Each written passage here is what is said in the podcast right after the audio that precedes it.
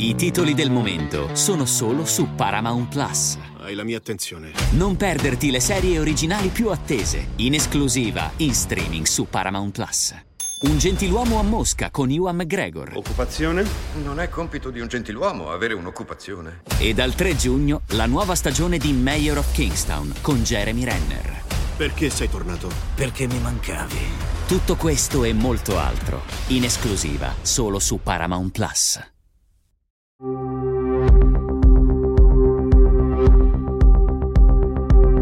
Emons Record e Miyagi Entertainment presentano Polvere, il caso Marta Russo, di Chiara Lalli e Cecilia Sala.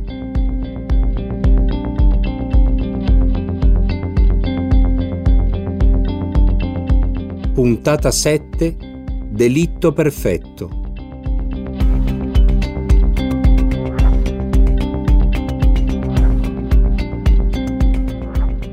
Scattone e Ferraro sono peggio dei mostri del Circeo.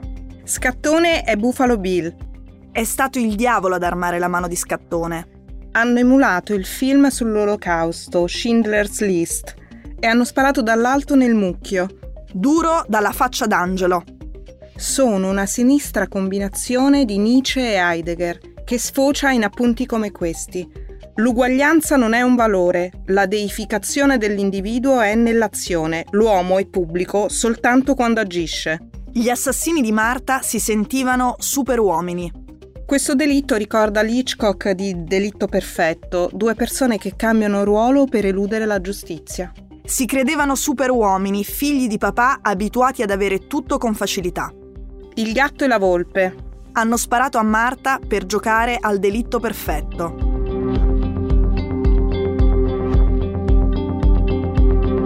Queste sono soltanto alcune delle cose che giornalisti, conduttori tv, politici, magistrati e opinionisti dicono di Scattone Ferraro. Titoli, editoriali, commenti, quasi tutti sono sicuri della loro colpevolezza fin dal giorno dell'arresto. Quasi tutti sono alla ricerca del paragone più azzeccato o della definizione più precisa. Per gli inquirenti i responsabili sono finalmente stati arrestati. La tensione accumulata in quelle settimane di indagini può essere sfogata. Uno degli investigatori descrive così gli imputati. Te lo dico io cosa sono stati questi 37 giorni da incubo in cui abbiamo dormito di media tre ore per notte e abbiamo perso almeno due chili a testa, sempre con la paura di toppare e con la rabbia in corpo per quei sorrisetti, quelle battutine sceme, quelle facce da pescelessi che dicevano non ce la farete mai. E quei due, Scattone e Ferraro, con la loro strafottenza, quell'aria da lei non sa chi sono io che ti faceva prudere le mani.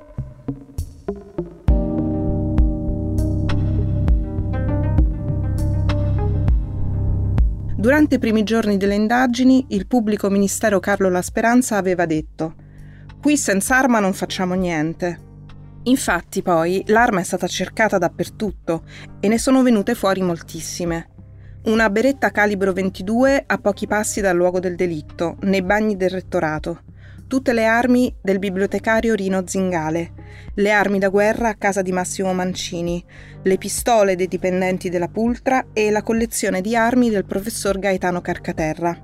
Ma nessuna è quella usata per sparare a Marta. L'arma del delitto non è mai stata trovata, ma non è vero, come aveva detto la Speranza all'inizio delle indagini, che allora non si è fatto nulla.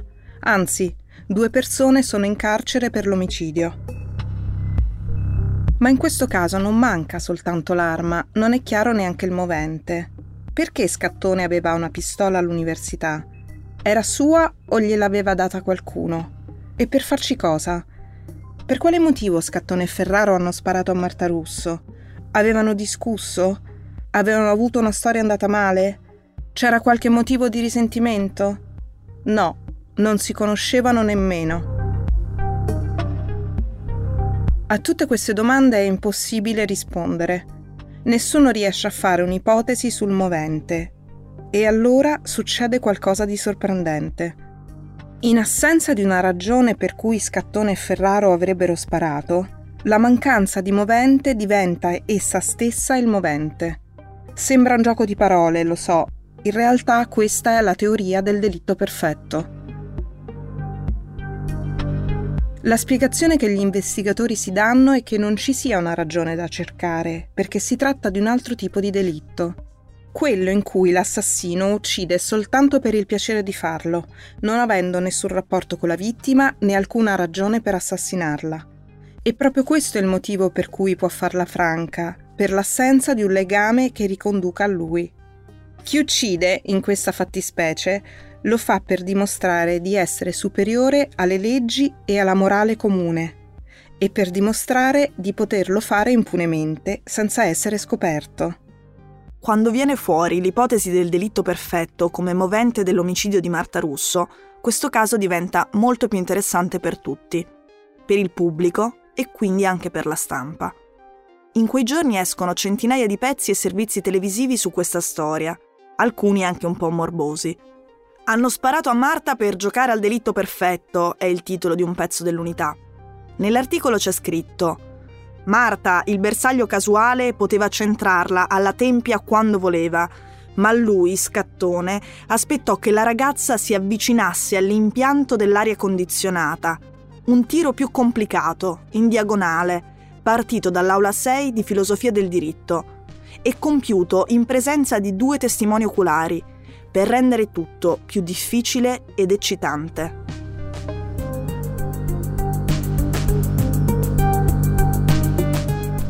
Esce anche un articolo in cui Scattone e Ferraro vengono definiti, non si sa bene perché, gli Alain Delon di filosofia del diritto.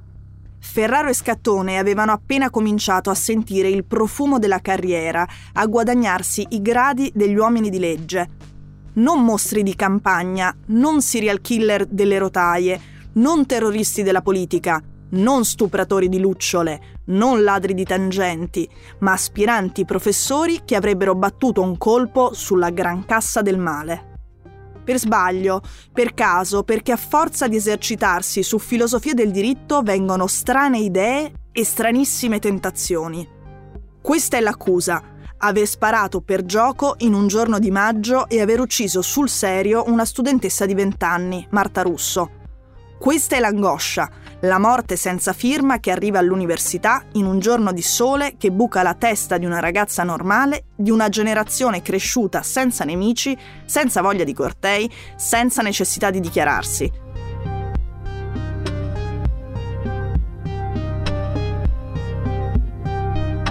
Il paragone con il delitto del Circeo lo abbiamo citato all'inizio della puntata. Il pezzo esce sull'unità e si intitola peggio dei mostri del Circeo. I mostri di cui parlano gli inquirenti sono Andrea Ghira, Gianni Guido e Angelo Izzo. Nel 1975 rapiscono due giovani donne di 17 e 19 anni. Le torturano e le stuprano per un giorno e una notte in una villa al Circeo.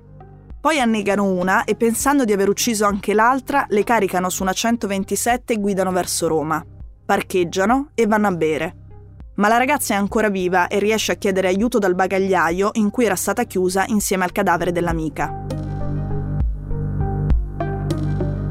Non solo peggio dei mostri del Circeo, Scattone e Ferraro sarebbero anche peggio dei mafiosi. Leggiamo.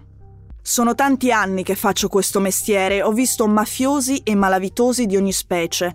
Eppure, per assurdo, quelli hanno un loro codice. Questi due no, sono arroganti, forti di una presunta invincibilità che non li ha fatti cedere neanche per un attimo. Due natural born killer, senza il rispetto per il resto del mondo, li descrive il messaggero. Perfino sparatori seriali, non importa dimostrare, non importerà nemmeno smentire o correggere. È sufficiente che il sospetto e la paura si diffondano. È il 19 giugno, i due imputati sono in carcere da quattro giorni. Il processo comincerà più di un anno più tardi, ma molti giornalisti sembrano sicuri di alcuni particolari. Scattone e Ferraro avevano già sparato da quella finestra, prima con pallini di plastica, poi l'escalation in Natural Born Killer. In un delitto perfetto, gli autori intendono spingersi al di là del bene e del male, ed esprimere al massimo la propria volontà di potenza. Nel film Nodo alla gola, Alfred Hitchcock lo ha spiegato benissimo. Chi sarebbero questi pochi? Ah, io stesso. Philip. E forse anche Rupert. Mm, mi dispiace, Kenneth, tu sei fuori causa. Io parlo seriamente. E anche noi, signor Kentley. I pochi sono quegli uomini che per superiorità intellettuale e culturale si elevano al di sopra dei concetti morali tradizionali. Bene e male, giusto e ingiusto sono stati inventati per l'uomo ordinario, per l'essere primitivo che ne ha bisogno. Allora siete d'accordo con Nietzsche e la sua teoria del superuomo? Sì, io sì. E anche Hitler. Anche Scattone e Ferraro avrebbero ucciso per superomismo, per provare quella sensazione di essere invincibili, per un delirio di onnipotenza alimentato dalla lettura di Nietzsche e di Heidegger, per strafottenza borghese e per senso di impunità. Su Repubblica c'è scritto che Scattone e Ferraro sono soprannominati il gatto e la volpe e che, Mentre Marta Russo moriva adagio, nuotando nel nulla del coma irreversibile con un proiettile in testa, loro, i bravi ragazzi, ridevano con altre ragazze. Qualche giorno più tardi c'è anche un litigio filosofico abbastanza imbarazzante via stampa tra Bruno Romano e Lucio Colletti. Colletti ha insegnato tanti anni filosofia teoretica e l'anno precedente è stato eletto deputato con Forza Italia.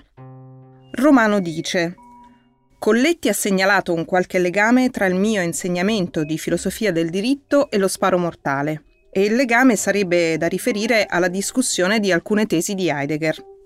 Colletti risponde io sono costernato, non ho mai detto che Heidegger possa aver ispirato un delitto, sono stupido ma non sono mica pazzo. Il dibattito non ho tempo da perdere, non c'è niente da dibattere in una città universitaria con 180.000 studenti un delitto così può anche capitare. Quando chiudi tanti topi in una gabbia, i topi impazziscono.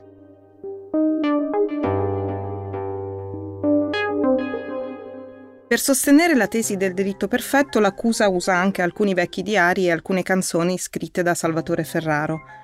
Attenzione, non indicazioni su come caricare una pistola calibro 22. Stiamo sempre parlando di citazioni di filosofi o di appunti come cerco di tenere la mia mente distante dalle lacrime e di opporre al destino il cammino, nella pazzia come le meteore, tra la gente come gli eroi, Alcune di queste frasi l'accusa le legge in aula durante il processo. L'intenzione è di dimostrare che la sua personalità e i suoi riferimenti culturali sono quelli di un perverso. Quei diari e quelle canzoni i poliziotti li avevano trovati quando erano entrati a casa di Ferraro per perquisirla. Avevano controllato che cosa c'era appoggiato sul comodino, avevano aperto i cassetti, guardato i titoli e gli argomenti dei libri e delle riviste che c'erano sugli scaffali. Avevano trovato dei vecchi diari, uno con la copertina di Snoopy. L'abbiamo trovato anche noi quel diario, in un faldone impolverato nell'archivio giudiziario di Re Bibbia. Nello stesso faldone c'era anche un libro, Il piacere dell'odio di William Hazlitt, che è un libro satirico e paradossale. Anche questo sequestrato. In quei giorni anche la stampa sembra prendere molto sul serio l'idea che quello che scrive Ferraro sia una prova della sua colpevolezza. Il messaggero titola in prima pagina In un diario il film del delitto. Quando abbiamo parlato con Ferraro di questo, è stata forse la prima volta che ci è sembrato arrabbiato. Gli abbiamo chiesto come si era spiegato l'origine di questa teoria e perché aveva scritto certe frasi. Diritto perfetto, Nietzsche diari. Come nasce questa ipotesi di diritto perfetto? Gli inquirenti stanno cercando una ragione che non riescono a trovare perché non c'è perché Scattone Ferra sono innocenti e non c'è. Sui diari c'erano canzoni, sogni, ma addirittura passi del Vangelo. Quindi quei sogni diventavano i sogni di una eh, mente disturbata, le canzoni erano una canzone, uno è libero di scrivere le canzoni che vuole e povero San Paolo, i suoi passaggi evidentemente vengono considerati criminali da, da un pubblico ministero e, e, anche povero Nietzsche, diciamo, che, che significa? Che significa? Che cosa?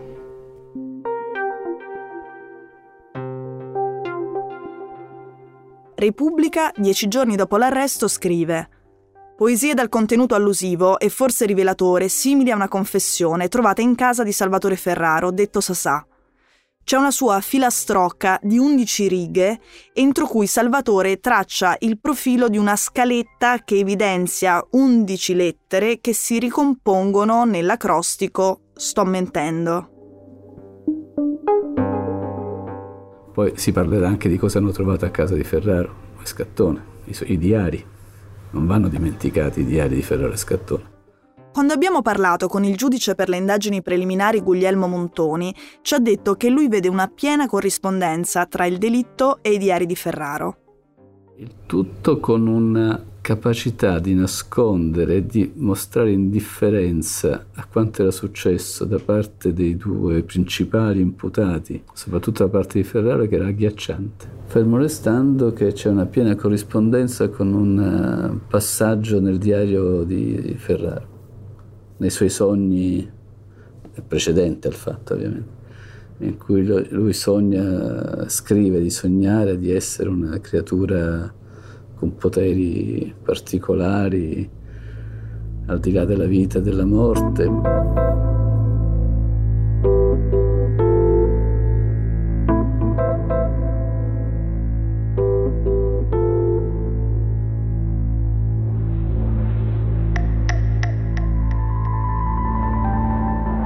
L'ipotesi del delitto perfetto è forse la più frustrante per una difesa, perché l'assenza di movente che diventa il movente è un'ipotesi impossibile da confutare, come un dogma, come un comandamento divino. La sentenza di primo grado descrive così l'ipotesi dell'accusa.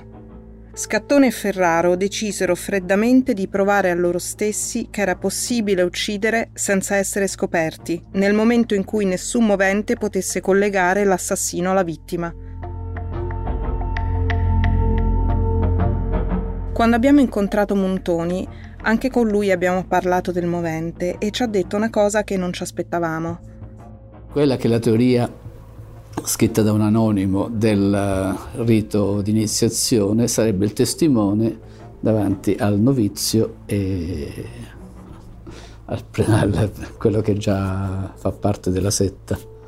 Il novizio sarebbe Scattone con l'atto di iniziazione, Ferraro sarebbe stato, secondo questa versione, il, eh, l'esperto, quello già associato, già un certo ruolo, e di Parota il testimone. Come l'idea di un rito, di un atto che stato, poteva essere una specie di rito in cui lui era il regista. Che genere di... di Setta Ludwig. Questa pista è soltanto una suggestione, non è mai stata verificata né provata, non è mai stata presa in considerazione dalla Corte e non c'è nessun elemento a supporto. Inoltre, nel 97, la setta Ludwig non esisteva più, è una storia degli anni 70. La setta era composta da due neonazisti di Verona, che tra il 1977 e il 1984 uccidono 28 persone considerate, per varie ragioni, deviate e quindi, secondo loro, meritevoli di morire. Prostitute, preti, giovani corrotti. Tutto finisce quando nell'84 vengono arrestati mentre cercano di dare fuoco a una discoteca.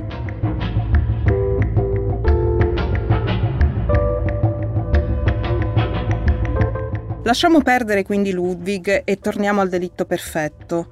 Questa accusa non riguarda soltanto Scattone e Ferraro, ma in qualche modo viene estesa anche all'Istituto di Filosofia del Diritto. Montoni ci ha detto che era un ambiente particolare, legato all'Opus Dei, la Speranza ha addirittura ipotizzato che i due imputati non abbiano mai confessato perché in quell'omicidio erano coinvolte persone più importanti di loro, professori o direttori, e che volevano proteggerle. Per sostenere questa tesi, il pubblico ministero Italo Ormanni apre un libro di Romano e legge una frase. L'uomo è detto libero se si è liberato dalle esigenze morali, diventando se stesso quando si stemperano le contrapposizioni tra bene e male, giusto e ingiusto. L'intento è di suggerire l'indifferenza verso la morale e la giustizia da parte di Romano come un ulteriore elemento per dimostrare la complicità con gli assassini. Peccato però che quella frase non era stata scritta dal direttore di filosofia del diritto, ma era una citazione di Nietzsche. A quel punto in aula Giulia Bongiorno, che in questo processo difende Bruno Romano, chiede Ma se assolveremo Romano manderemo un avviso di garanzia a Nietzsche?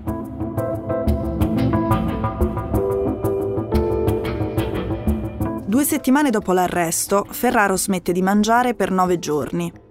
Flavio, un suo amico, si incatena davanti a Regina Celi. Gli amici dell'Eur, il quartiere romano dove vive Scattone, scrivono una lettera. Lo hanno definito compagno di merende col significato agghiacciante che tutti conosciamo.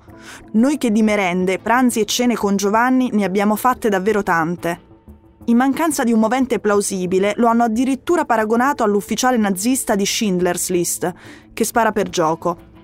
Lo hanno definito come uno col vizietto delle donne, un donnaiolo, come se gradire la compagnia delle ragazze fosse davvero un fatto negativo. Non si possono cancellare 29 anni di equilibrio, mitezza, modestia, gentilezza e simpatia. Per chi non lo ricorda, compagni di merende è l'espressione usata da Mario Vanni durante il processo Pacciani, che era stato arrestato nel 93 per otto duplici omicidi compiuti nella provincia di Firenze. Secondo Ferraro, oltre ai diari, anche i dettagli più insignificanti del suo comportamento sono stati travisati. L'altra questione che sembra, mi sembra troppo idiota da dire, ma ha pesato il fatto che fossimo di giurisprudenza, giuro che mi pesa dirlo, e senza la barba e le facce glabre che in qualche modo non, non, non possono far simpatia, sono pulite, sono di ragazzi eh, viziati in qualche modo, cioè, anche se poi io penso, e non è una teoria mia, che poi alla fine nel momento in cui ti viene eh, dato un delitto, eh, tu hai una faccia tranquilla, ma se sei, se sei accusato di aver avvelenato un ragazzo, stai sicura che ci assomiglia a un'avvelenatrice così se tu devi piazzare una bomba guarda che sei perfetta. Cioè nel momento in cui il tuo volto viene eh, dato in pasto con quell'unica didascalia, il viso è assolutamente, ma proprio internamente, non superficialmente, viene riportato a quella qualifica. Che queste cose ce le dica Salvatore Ferraro potrebbe non essere particolarmente significativo, vista la sua posizione. Ma qualcosa di simile ce lo ha raccontato anche Luca ma c'è stato a un certo punto un momento sui giornali si leggeva che gli investigatori brancolavano nel buio, che dovevano però a tutti i costi trovare un colpevole, l'opinione pubblica scatenata o altro. C'è stato un momento in cui la sensazione che c'era, non dico un docoio coio come si dice a Roma, ma una cosa che più o meno da un momento all'altro qualcuno lo mettono in mezzo, c'era. Tant'è vero che io stesso pensai grazie al cielo che fino a mezzogiorno nella stanza famosa degli assistenti della, biblioteca dove stavo io c'era anche un'altra borsista. C'era questa situazione della serie, beh adesso qualcuno però lo, arrest- lo devono arrestare perché si deve trovare il colpevole perché è obbligatorio, perché c'era via Poma e risolto. Sono stati gli stessi magistrati e i poliziotti a raccontarci che avevano preso questo caso quasi come una missione. Questi sono il PM La Speranza e poi il capo della mobile Niccolò D'Angelo. Non potevamo permetterci di dire alla famiglia guardi io non so chi ha ucciso sua figlia, che lei ha mandato all'università, non l'ha mandata in guerra, l'ha mandata all'università e io dissi dall'inizio ci rimetto la carriera, ma io a questa persona gli devo dire chi e perché sua figlia è morta. Mentre io non ho fatto una battaglia di vita mettendoci a repentaglio la mia carriera, il mio impegno è stato massimo e poi può essere giudicato da chiunque come, un, come ho fatto con degli innocenti, che ho fatto, però io non mi interessa, cioè io quello che ho fatto è che ho adempiuto al mio dovere di magistrato, ma soprattutto ho dato una risposta a dei genitori che hanno visto una figlia di 20 anni morire all'università per un gioco.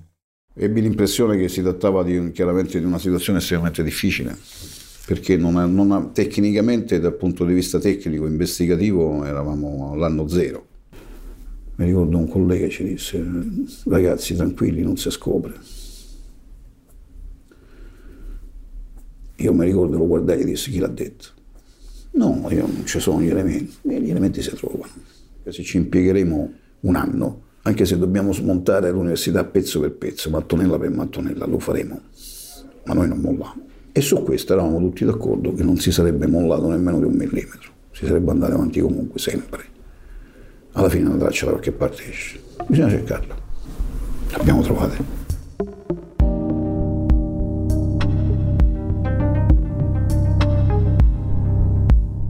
Eppure gli inquirenti su questa cosa si sbagliano. La sentenza di condanna per Scattone e Ferraro non crede all'ipotesi del delitto perfetto. Infatti dice che Scattone e Ferraro non hanno commesso un omicidio per superomismo, hanno ucciso per errore. Forse uno stava mostrando un'arma e semplicemente gli è partito un colpo. Significa che i diari di Ferraro non vanno interpretati come quelli di una mente perversa e che Scattone non è Buffalo Bill, anche se ormai, per un anno e mezzo, sono stati raccontati così.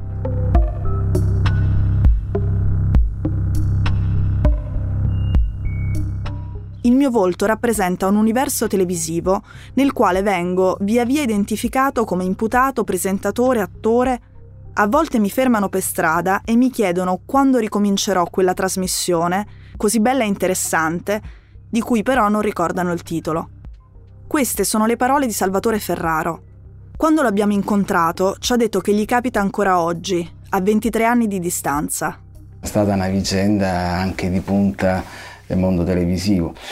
Dal mio punto di vista è veramente la follia totale, ma la, quando dico la follia è perché il, la tipologia di comportamenti che si sono diciamo, riversati sulla mia persona sono di diversissimo tipo, che quasi mi vergogno a dirlo. Le persone inneggiavano a me, e io speravo che fossero sostenitori in senso sostanziale della mia posizione Andavo lì invece la gente mi voleva conoscere solo perché mi aveva visto in televisione. Capitava spesso che un locale di Sadorno e Spoglio, nel momento in cui mi sedevo, all'improvviso si riempisse di, di, clienti e il proprietario mi dicesse vieni più spesso qua perché è la prima volta che ho tutta questa gente. Questi ovviamente sono gli effetti collaterali della della, della, vicenda televisiva. Poi c'era ovviamente chi eh, era colpevolista, ma esternava molto di meno, ma capivi, no, capivi dal tipo di sguardo, capivi anche dal gesto, dal, dal braccetto che faceva all'amico o all'amica. Essendo un po' sbiadito il mio volto sul piano, diciamo, della rividia, però è rimasto un rimasuglio che ha peggiorato pure la situazione, perché la gente mi ferma, ma in, in numero significativo. Te, ma chi sei? Ma, che, ma, perché ti conosco? Ma, che, ma, perché io sono convinto di conoscere? E lì, sinceramente, da essere umano normale come sono, non so che fare, perché dalla parte di sai chi sono? Sono X e Y, dall'altro, ma che, che, che importanza ha? E, cioè, no, da una parte non ti vuoi nascondere, dall'altra parte capisci comunque la perversione della situazione, comunque questa cosa, però ecco, questo succede perché adesso prima una volta mi riconoscevano e quindi ognuno interpretava a proprio modo quella, quell'incontro e roba del genere, invece, ah scusa se ti posso chiedere una cosa, ma io ti conosco, dimmi perché dove ci siamo visti? Dopo vent'anni comunque, ma parlo di quantità significative di persone che dicono ma io dove ti ho visto? Quindi immaginate, e parliamo ora di un 52enne prossimo ai 53 anni, che ha anche barba, è cambiato, invecchiato, tantissimi cambiamenti in corso, eppure rimane. Ripeto, ma non, non, è una cosa che mi, mi preoccupa o mi crea un sentimento negativo, però dico che cosa terrificante.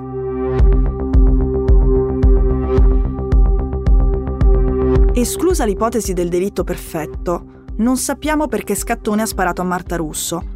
Non sappiamo nemmeno cosa ci faceva con una pistola in mano, da dove veniva quell'arma, di chi era e che fine ha fatto. E non lo sapremo mai. Rimaniamo di nuovo senza movente e ancora senza arma. Quindi cosa ci resta oltre alle testimonianze oculari? Un granello di polvere da sparo.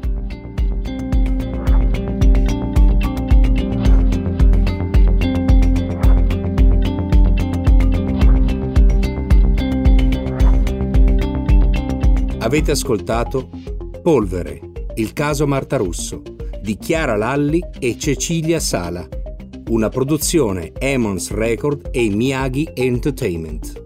Regia Flavia Gentili.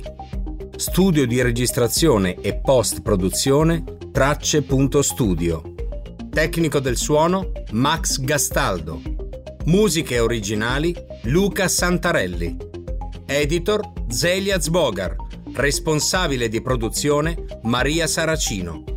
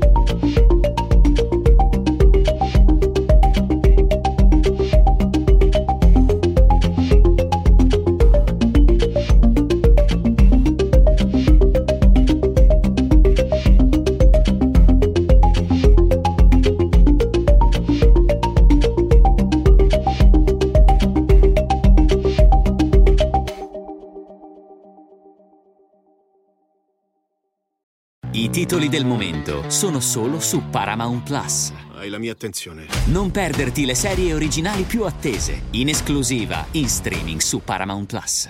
Un gentiluomo a Mosca con Ewan McGregor. Occupazione? Non è compito di un gentiluomo avere un'occupazione. E dal 3 giugno la nuova stagione di Mayor of Kingstown con Jeremy Renner. Perché sei tornato? Perché mi mancavi. Tutto questo e molto altro, in esclusiva solo su Paramount Plus.